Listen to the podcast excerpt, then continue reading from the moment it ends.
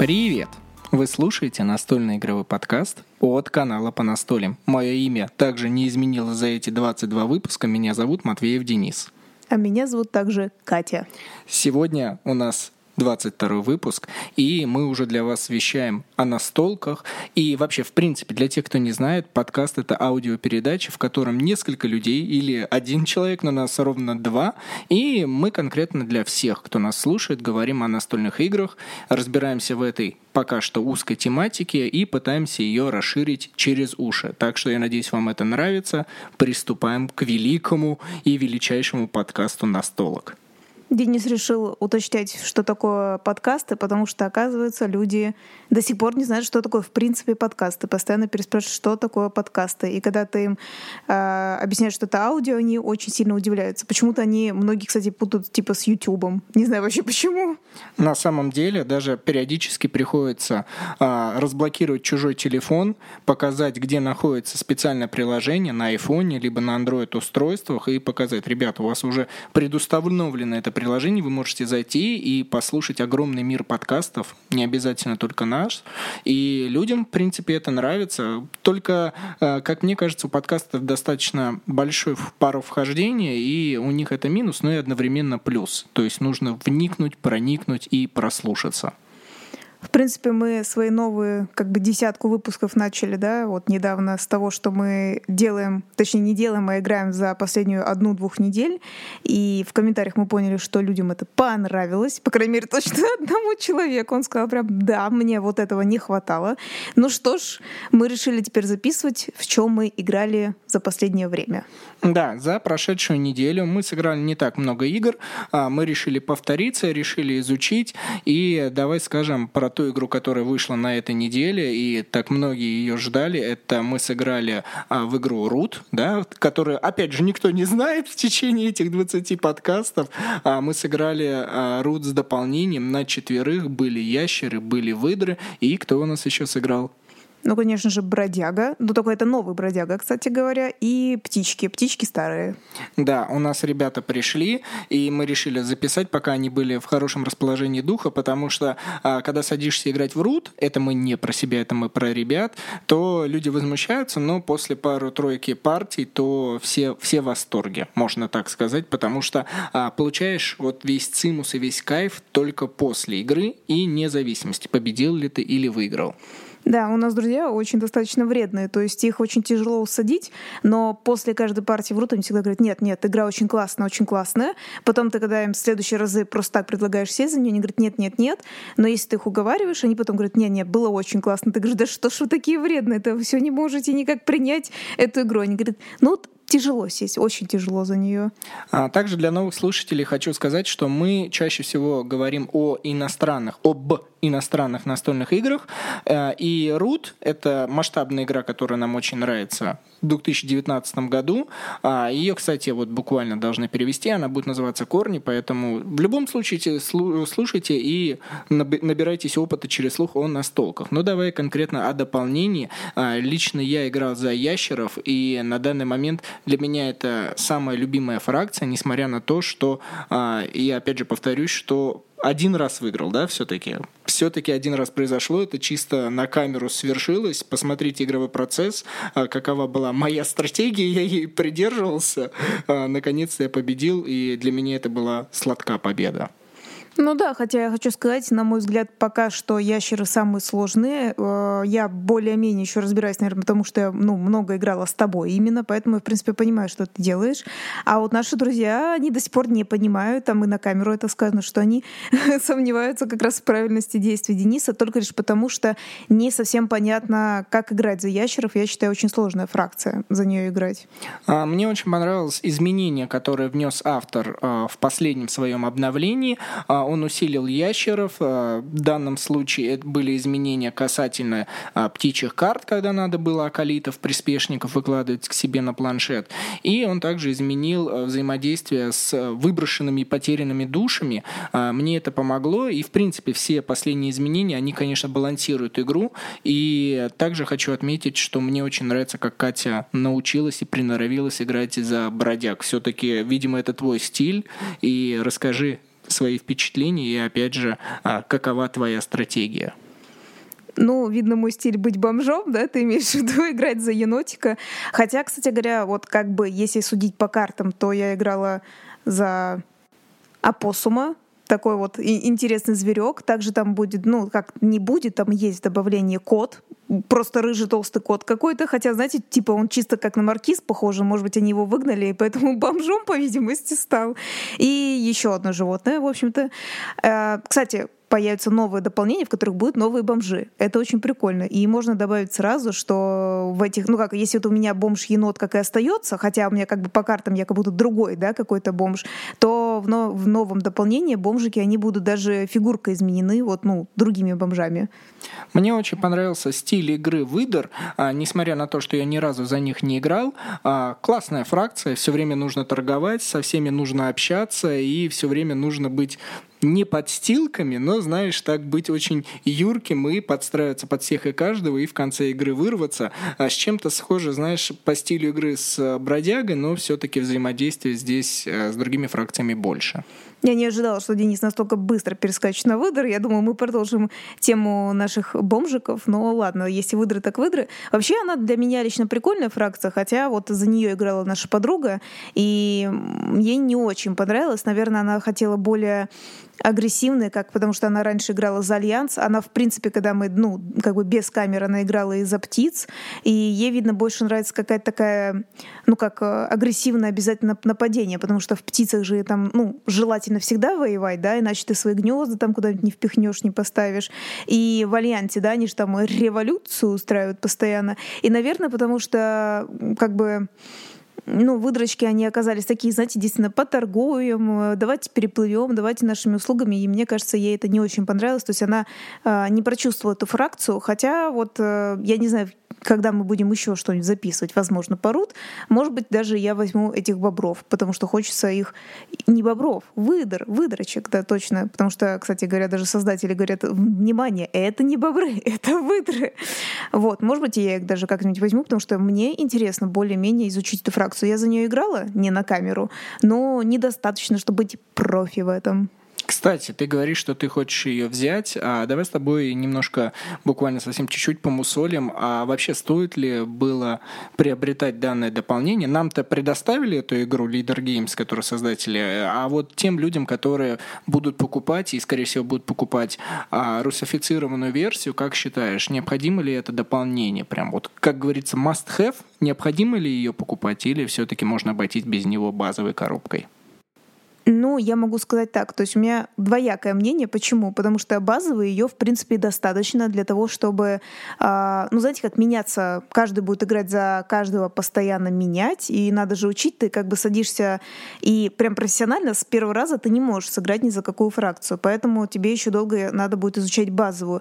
Для начала базовой достаточно, но тут в плане не того, что надоест, потому что мне все равно нравится и за базовых как бы чуваков играть, да, не то, что тебе надоест, но для разнообразия можно купить. Ну, то есть это неплохо. Учитывая того, что надо не забывать, что в дополнении есть робот. Если вы будете играть вдвоем, там внутри лежит планшет вот этой маркизы, бота-робота, бота-кошки, не знаю, как его правильно назвать. И получается, условно, у вас всегда как бы типа третий чувак будет играть. И по нашему опыту я могу сказать, что вы не особо с друг другом воюете, вы больше с этой кошечкой будете воевать. На самом деле, да, я с тобой здесь соглашусь. Все-таки отыграть базовую версию игры — это главное. Главное то, что нужно сделать, потому что, ну да, новые фракции, но я не думаю, что базовые фракции, они надоедают. Я с удовольствием люблю играть любыми из 4 фракций и получать от них удовольствие. Все-таки дополнение здесь именно вот играет роль дополнения. Как оно есть, оно не балансирует игру. Оно всего лишь вносит новые фракции. И я бы не стал брать дополнение, если вы рассчитываете увеличить количество игроков. Да, можно будет потом играть и 5, и 6, но я думаю, эта игра не выдержит этого. Ей вот 4 игрока по времени ожидания своего хода и по стратегии этого достаточно. Но если вам понравились какие-либо фракции, как мне ящеры, то конечно же, стоит брать, потому что, ну вот ящеры, я свое мнение немножечко скажу, что это самое, опять же, сложное, и я уже все об этом говорю. Наверное, хватит. Просто посмотрите видео и давай перейдем к следующей игре, в которую мы сыграли. Ну, мы уже говорили об этой игре, в принципе, в прошлом подкасте, хотя сказать, на прошлой неделе, на прошлой неделе для вас, для слушателей, это Black Orchestra, которую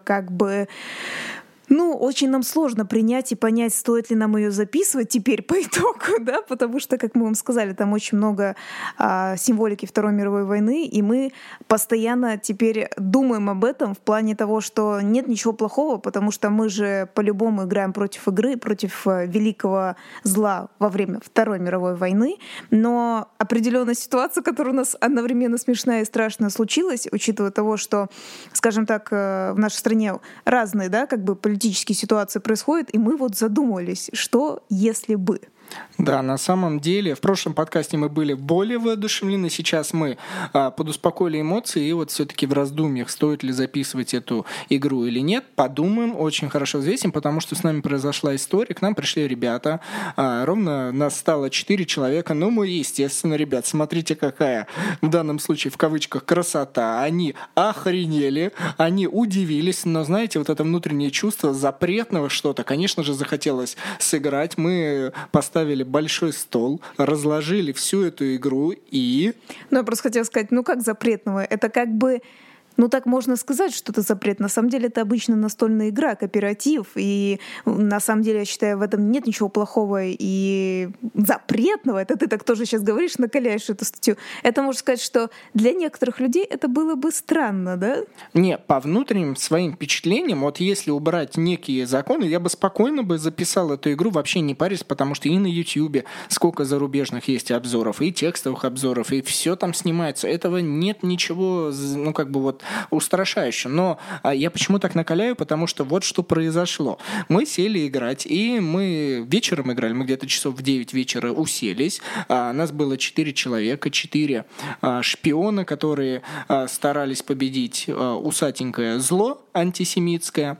И мы, видимо, очень громко начали все обсуждать, переживать друг за друга, потому что... Точнее, это мы так думали, да, что мы, видно, так кричим, так решаем, что что-то сделать, и мы подумали, что когда произошел стук в дверь, что либо мы соседи мешаем, либо мы посмотрели на время, вроде бы еще 11 не было, было близко по времени, но мы подумали, мало ли, знаете, мы так шумим, что уже на нас полицию вызвали, что, ай-яй-яй, шумите, или сами соседи уже начали ругаться, мы не знали еще. Ты не подготовила читателей, я хотел немножко... Слушателей. Да, слушателей, мало ли, они у себя в голове уже составляют текст, я хотел подготовить, что мы... Подготавливай. Что мы играли, мы переживали, мы кидали кубики, мы совершали нападения, они были все неудачные, мы переживали, кричали, и вдруг в какой-то момент, когда тишина наступила на нашем игровом столе, громкий стук в дверь, обделанные лица, что ё-моё, как так, суббота вечером кто-то должен стучаться, я пошел открывать дверь, при этом хорошо я закрыл дверь в комнату, чтобы никто ничего не видел, глазок был приоткрыт, и молодой человек в такой специальном обмундировании наших правоохранительных органов, и я понимаю, надо открывать, надо поговорить, что же такое произошло. Мною открывается входная дверь квартиры, и я вижу, как вам сказать, не участкового, я вижу 3 мужчин, которые одеты по-рейдерски, можно так сказать. Спецовки, которые имеют и бронежилеты, и все такое. И я понимаю, что мне не страшно, мне просто начинает потихонечку становиться смешно.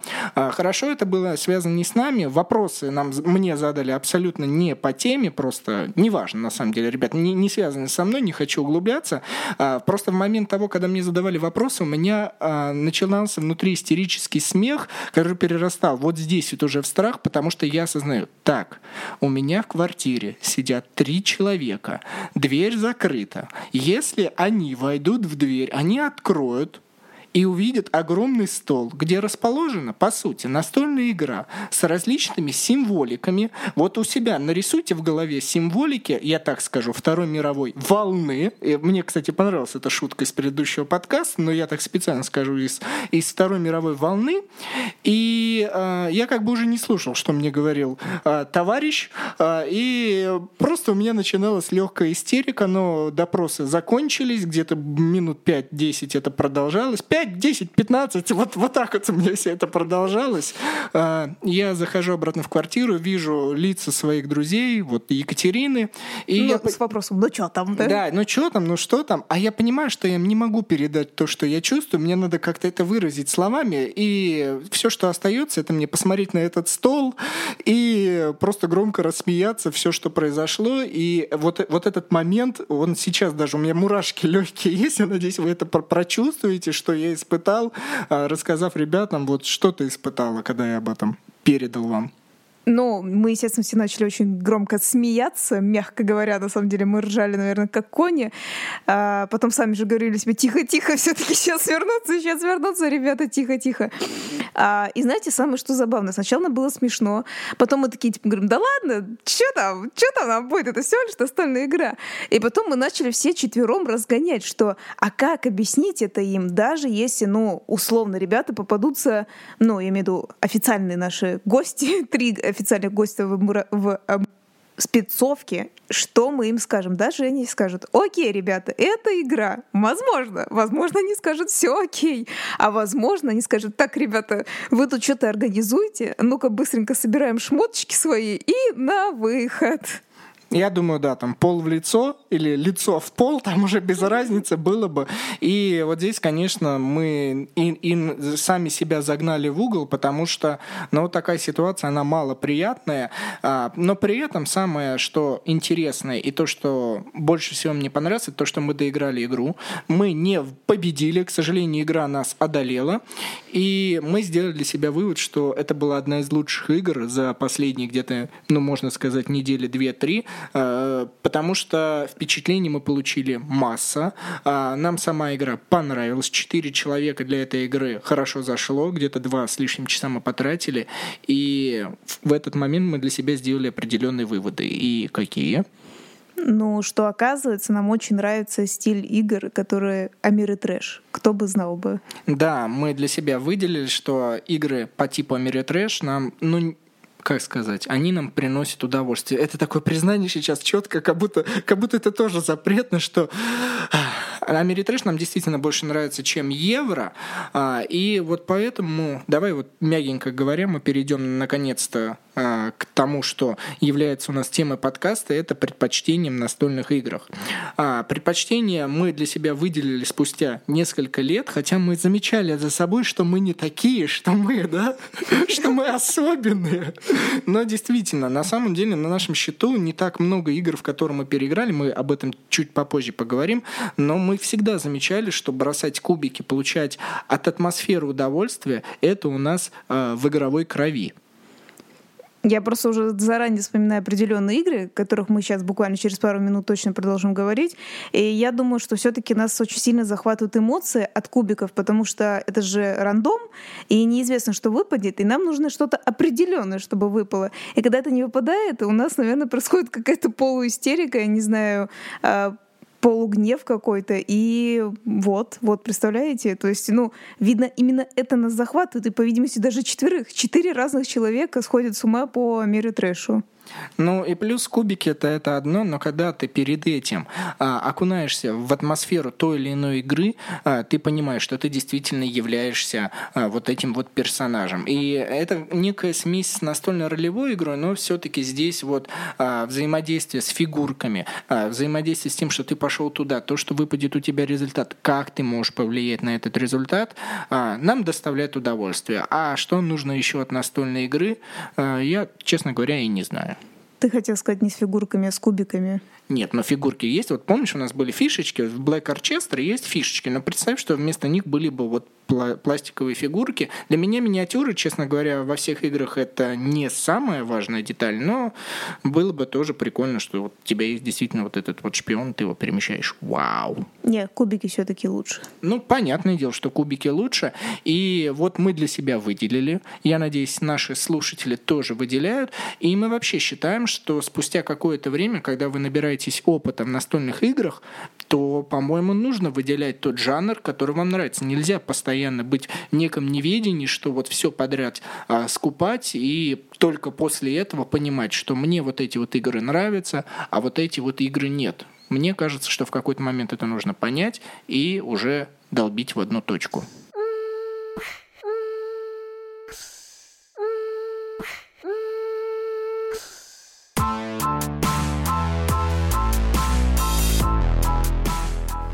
Конечно же, долго у нас было вступление в любом случае, но мы хотели теперь, самое главное, поговорить о каких-то конкретных играх. Конечно же, их не будет очень-очень много. В основе своей это те, на которые у нас есть летсплеи. И, возможно, я думаю, вы даже большинство из них с этими играми знакомы, в принципе. И мы хотели поделиться, что нам очень понравилось. На самом деле, да. Пересмотрев все свои видеоролики, а это чаще всего мы поэтому сравниваем, сколько мы игр сыграли, но где-то нужно еще добавить примерно 20 игр, которые мы не записали к общему количеству настолок.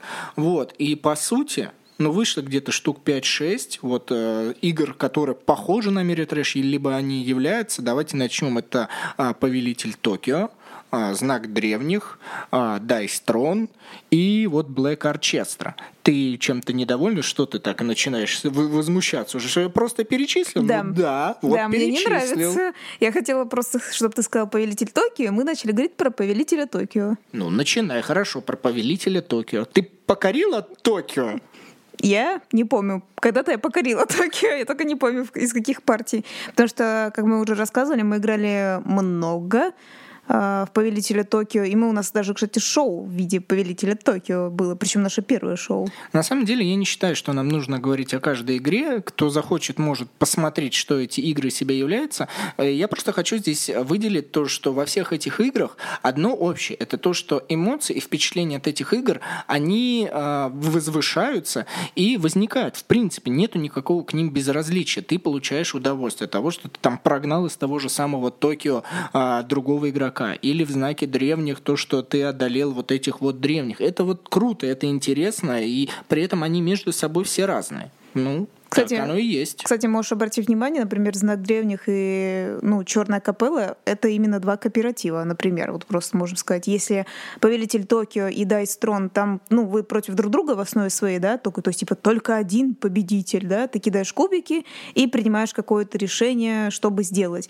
А, как еще раз говорю, «Знак древних» и «Чёрная капелла» ты против игры, вы как-то кооператив, вы начинаете собираться, кидаете кубики, вместе орете, что что-то выпадает не то, и тоже принимаете решение, с чем бороться. Вот здесь сейчас я для себя еще принял, что мне кооперативы Мир трэша еще больше нравятся, чем один против другого. Мне, например, нравится играть с тобой в Дайс Трон, выкидывать кубики, но таких впечатлений, что я тебя победил, я не испытываю, когда мы все вместе садимся, и мы все вместе против игры. Следовательно, наверное, можно выделить, как кооператив мне еще больше нравится. Прямо здесь сейчас такие раскрываются нюансы. Я представляю, галочка, что нравится Мир трэша, галочка, кооператив. Галочка. Мне нравится. На самом деле, если так посмотреть, то определенного жанра не получится выделить. Нужно понимать совокупность. Кубики — это же не обязательно Мир трэша. Есть какие-то составляющие, но, как мы уже говорили в предыдущих подкастах, сейчас все смешивается, и нужно понимать, какие вам механики нравятся, и при этом в какой случае зайдет. Кооператив, опять же, я выделю. Как ты считаешь, сколько нужно игр, чтобы понять, что тебе нравится? Кстати говоря, здесь мы уже спорили, как говорится, за кадром. Я считаю, что нужно все-таки прям много игр. Потому что если ты сыграешь буквально в каждую по чуть-чуть, это тоже не есть ответ, потому что смотря какую ты выбрал игру, да, это же, такое может же быть, например, ты взял евро, к примеру, и получилось, не очень удачный евро взял, и ты можешь сказать, все, этот жанр для меня мертв.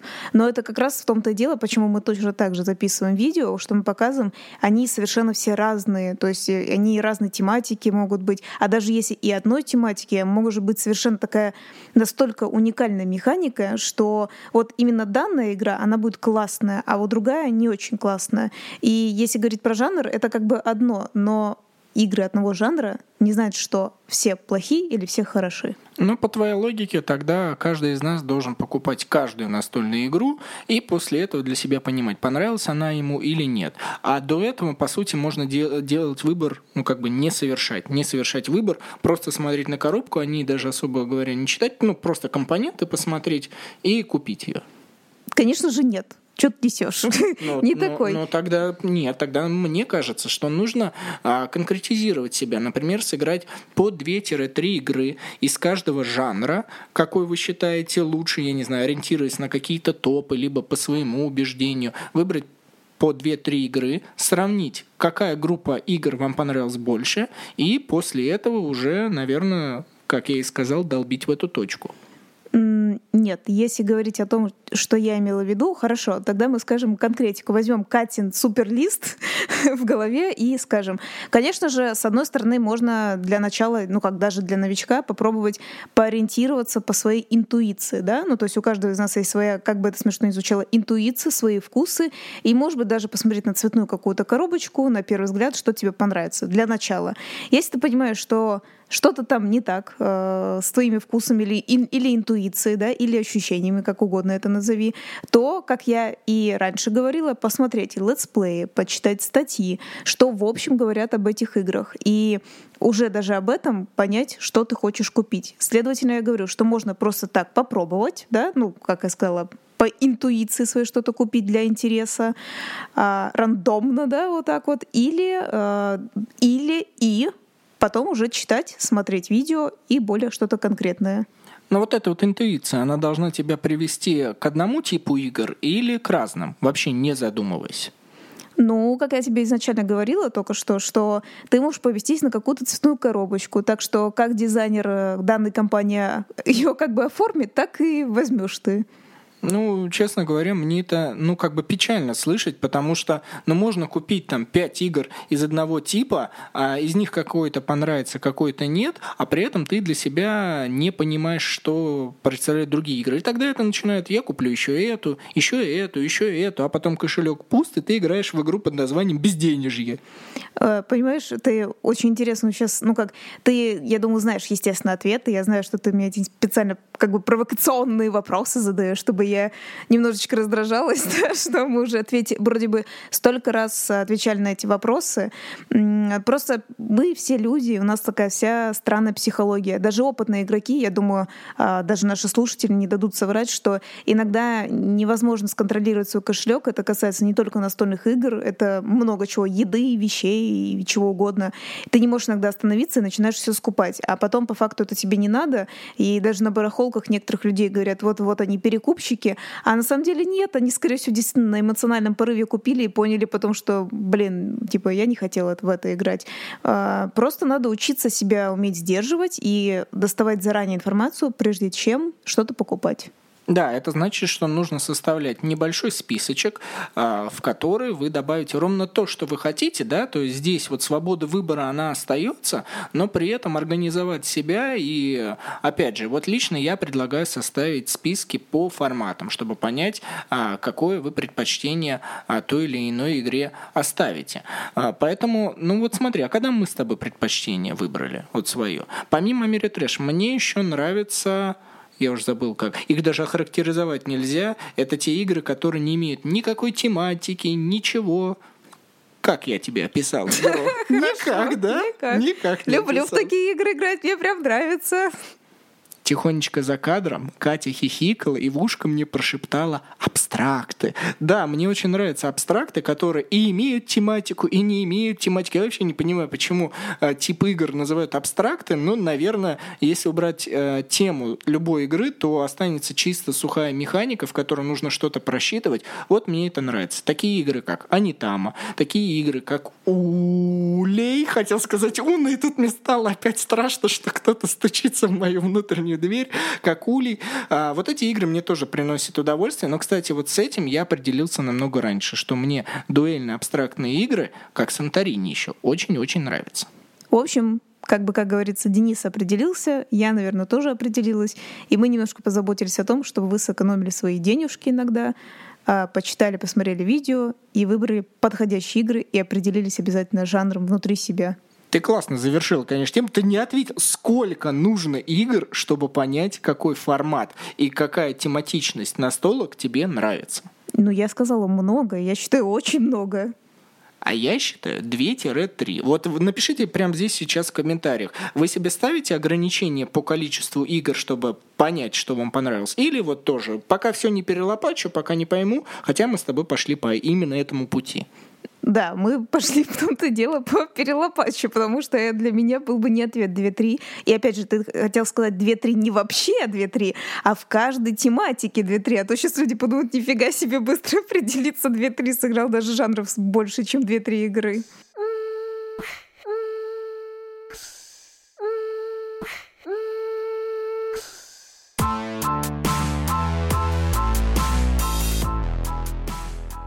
Что-то я докопался до Кати, да, как будто ты отвечаешь за всех настольщиков. На самом деле для меня главное, чтобы ты отвечала за себя, и чтобы у нас с тобой были похожие понятия, то мало ли ты что-то живешь своей жизнью, вообще не любишь настольные игры, ты мне об этом не говоришь, а просто потом по ночам в подушку плачешь.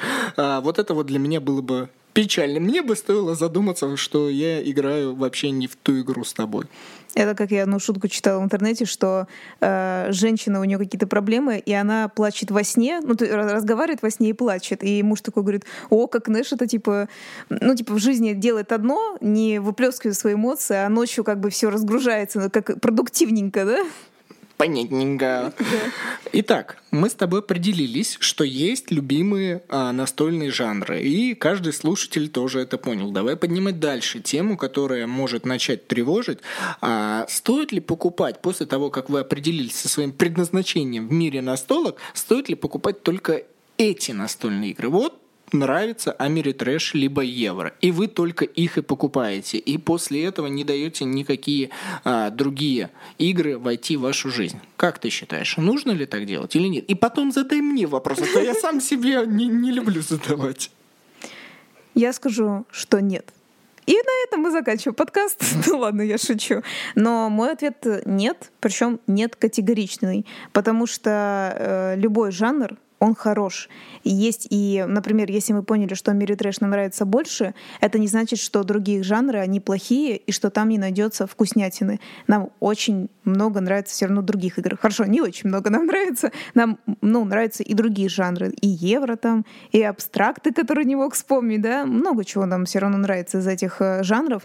И каждая игра хороша. Я считаю, что если человек покупает только один жанр, он себя сильно ограничивает, как бы не только в самой игре, он даже внутри себя ограничивает. Опять психология. Да, здесь ограничения играют важную роль.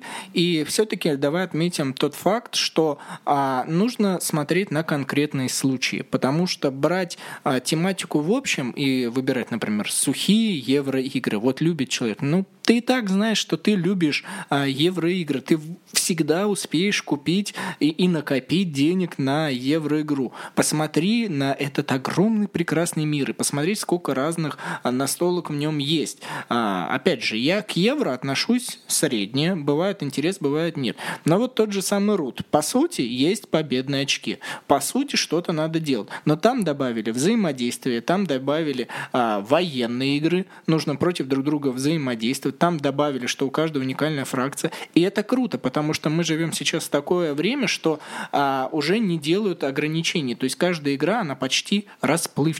Много тематик и много жанров. Ну, с этим, конечно, согласна. Рут, мы вообще как бы говорили, что так-то как-то на Wargame, в принципе, похоже. Да, это ты так подвела итог, что это военная игра.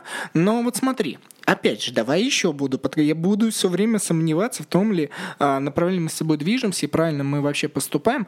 А вот нам понравилось, например, Мир трэша. Сколько игр и как долго мы должны покупать этот типаж настолок вот в ближайшее время? Как ты считаешь, сколько нам нужно вот сейчас получить этих игр, чтобы мы успокоили своего внутреннего вот этого червячка? Знаешь, вот вроде бы конкретный вопрос, конкретную, можно сказать, цифру, да? Просто моя логика в том, что это, несмотря на то, что мы определились жанром, это все равно не приводит к тому, что мне сейчас срочно именно нужно еще в какую-то Мир трэша играть. Как-то вот так. Да, на самом деле я с тобой здесь соглашусь, что я могу словить у себя страх, что если я сейчас накуплю игр, которые мне очень нравятся, потом будет какое-то опустошение. То есть здесь, как вы знаете, десерт лучше растянуть на некоторое время вперед. Ну да, надолго, конечно же. Вообще, знаешь, есть еще лучший вопрос все-таки, он такой хороший. Вот смотри, то, что мы только что сказали, да, типа вот придерживаемся, например, жанра о мире трэш, да, вот тебе нравится и так далее. Вот стоит ли признавать, что в нем все-таки могут быть изъяны? То есть может ли человек, определившись жанром, все равно понять такой, ну как бы не понять даже, а признать, что у разных игр, например, да, какая-либо, ну там о мире трэш, не каждая же хороша, но человек так любит этот жанр, будет ли он убиваться и говорить, нет, это лучшая игра, это же вот кубики, или же он может говорить, нет, вот здесь есть изъяны, вот это не очень. Я думаю, как и любая другая настоящая любовь, она в себе сочетает как плюсы, так и минусы. Если человек видит только плюсы, то это некая влюбленность. Это человек может оценить, как нравится, и даже фанатичность это может переходить. Но я считаю, что в настоящей любви, как и к другим людям, да, вот, например, я тебя люблю, но я же тебя люблю как за твои плюсы, так и за твои минусы. И также, представляешь, я тебя сейчас сравню с настолками. Также и настолки, что я понимаю, что, например, у мира трэша достаточно много минусов, и, например, количество игроков. Вот на мире трэша это влияет. Мне, например, с тобой вдвоем играть кубика метаний не очень интересно бывает. И не только с тобой. И это не к тебе претензии вообще, просто для двух игроков это скучновато. Да, конечно, Денис очень резко перешел к как бы признанию минусов и любви. Настолка Екатерина, я поняла, окей. Но да, конечно же, нужно признавать. Тут не, вот, кстати, знаешь, вот любить настолку за ее минусы, это как-то не очень. Признавать ее минусы, типа, окей. Но любить ее за минусы это уже не очень. Это получается, значит, игру не настолько хорошо продумали. Не за минусы, а осознавая, что есть минусы, она все равно продолжает тебе нравиться, и ты ее громким словом любишь. Вот что я хочу выделить. За минусы, да это глупо за минусы любить. А осознавать, что они есть, и все равно продолжать вот это испытывать, вот это вот я считаю важно. Ну окей, я тебя поняла. И вообще, кстати, я считаю, что вот у нас есть друзья и знакомые, которые бывают, ну, например, те, которые с нами не играют в какую-то игру и что-то расспрашивают, да, про какую-либо игру. Если у нее есть минусы, мы обязательно, ну, людям всегда говорим о них. То есть, ну, например, мы говорим, ну, к примеру, да, условно, да, игра неплохая, но у нее есть вот это минус, например, количество игроков, да, что не подходит сколько-то количество игроков. И если вас будет много, лучше тогда не покупайте, лучше купите то-то, то-то. Ну, то есть мы, например, всегда признаем, если есть вот, ну, то есть какие-то конкретные минусы, мы всегда об этом говорим. Ну и плюс не стоит забывать, ничего в этом мире нет идеального. Любая настольная игра может подвергнуться критике. Абсолютно со стороны любого человека можно докопаться, а можно найти этот минус буквально на поверхности. Но здесь самое главное, что если игра со стороны игрока проходит вот эту вот критику, и она все равно остается лежать на полке, то, мне кажется, это достойно уважения. Что игра все равно вытерпела вот эти вот все негодования со стороны игроков. Кстати, знаешь, я хотела сказать, вот несмотря на то, что мы говорим вообще про тему о мире трэш, и мы очень много сегодня опять говорили про Рут, просто вот именно Рут для меня очень хороший пример. Мы же записали игру по обновленным правилам, это я к чему говорю? К тому, что даже создатели, создавшие игру, уже выпустившие ее, если они замечают, да, ну там, они тестируют, и видно, не только они, а видно, им еще также игроки пишут, по видимости, они немножко видоизменяют правила, потому что бывает, как мы и говорили, что фракции почему-то, ну, более слабые, например, как Альянс, он был немного, ну, более явно слабый, чем, ну, другие фракции, и ее видоизменяют. Альянс был слабый. По-моему, Альянс очень сильно выиграл, ты, наверное, все-таки ошиблась. Он был очень сильный. Выкладывал жетоны, взрывал и побеждал. Сейчас его, наоборот, ослабили. А, нет, да, Альянс ослабили, а у этих, как их там, твоих земноводных, вот их, вот, например, прокачали точно. Я просто пытаюсь вспомнить, как раз их ослабили, да, все правильно, их ослабили, а, например, земноводных их улучшили. И, ну, как бы это очень хорошо, несмотря на то, что, то есть уже какие-то правила вышли, ну, уже конкретно изданные игры, да, уже, ну, как на иностранном языке, все равно их видоизменяют. Благодаря минусам и критике, вот даже вам конкретный пример, как Катя заметила, игра становится только лучше, и становится интересней. Но мы с тобой, опять же, должны прийти к какому-то конечному счету. Что ты хочешь подвести в конце этого? Кстати, еще маленький момент. О мире трэш и Рут. Мы кидаем кубики, мы себя ощущаем как те же самые кролики, ящеры, и в зависимости от того, что выпадает, мы испытываем стресс и легкое вот это вот негодование, что же выпадет и кто победит. Тоже же классно, тоже же совместили, по-моему, да. Вообще, когда кубики кидаешь, это какой-то урон должен принести. По видимости, мы всегда испытываем стресс. Мне кажется, все будут испытывать стресс. Вряд ли есть хотя бы один игрок, который такой говорит: ну, я вот сколько выкинул, столько выкинул. Ну, проиграл и проиграл. Типа, просто так сел потусить за эту игру. Все испытывают стресс, когда кидают кубики для урона. Я думаю, нам стоит под конец выделить обязательно итог и все, что мы к чему пришли, что выбирать предпочтение в настолках это не прям необходимо, но желательно, потому что благодаря тому, что вы выбираете осознанно свой вкус, вы можете его, не диктовать, а рассказывать другим людям, вы можете общаться на эту тему с другими людьми и тем самым совершенствуя его, понимая и узнавая этот мир настольных игр. В общем, мы выделили для себя хороший жанр, отличный жанр, но при этом не говорим о том, что мы только в него будем играть. Это не так, и мы очень счастливы от этого. Для тех, кто дослушал до конца, просто хочется сказать вам спасибо большое, что вы слушаете хотя бы досюда. Те, кто не дослушал, ну и ладно, они уже давным-давно это выключили. А вам спасибо большое, что вы слушаете. И я хочу напомнить, что у нас в группе во ВКонтакте проходит сбор средств на второй микрофон. Мы почти добились, дособирали. И все благодаря нашим слушателям, кто это решил сделать и поддержать нас. Спасибо им еще раз большое. Они сами знают, кто они такие, кто сбросил. Спасибо, ребятки, спасибо. Да, и обязательно подписывайтесь, оставляйте свои комментарии, звездочки, лайки. В общем, вы и так все это знаете, для нас это очень важно, и обратная связь, опять же, очень важна. Оставляйте свои репосты. Да, чтобы в двери никто не стучался по ночам, это очень важно. Это был настольный игровой подкаст, и меня все так же зовут Матвеев Денис. А меня Катя зовут. До скорых встреч. Говори. Пока. Пока.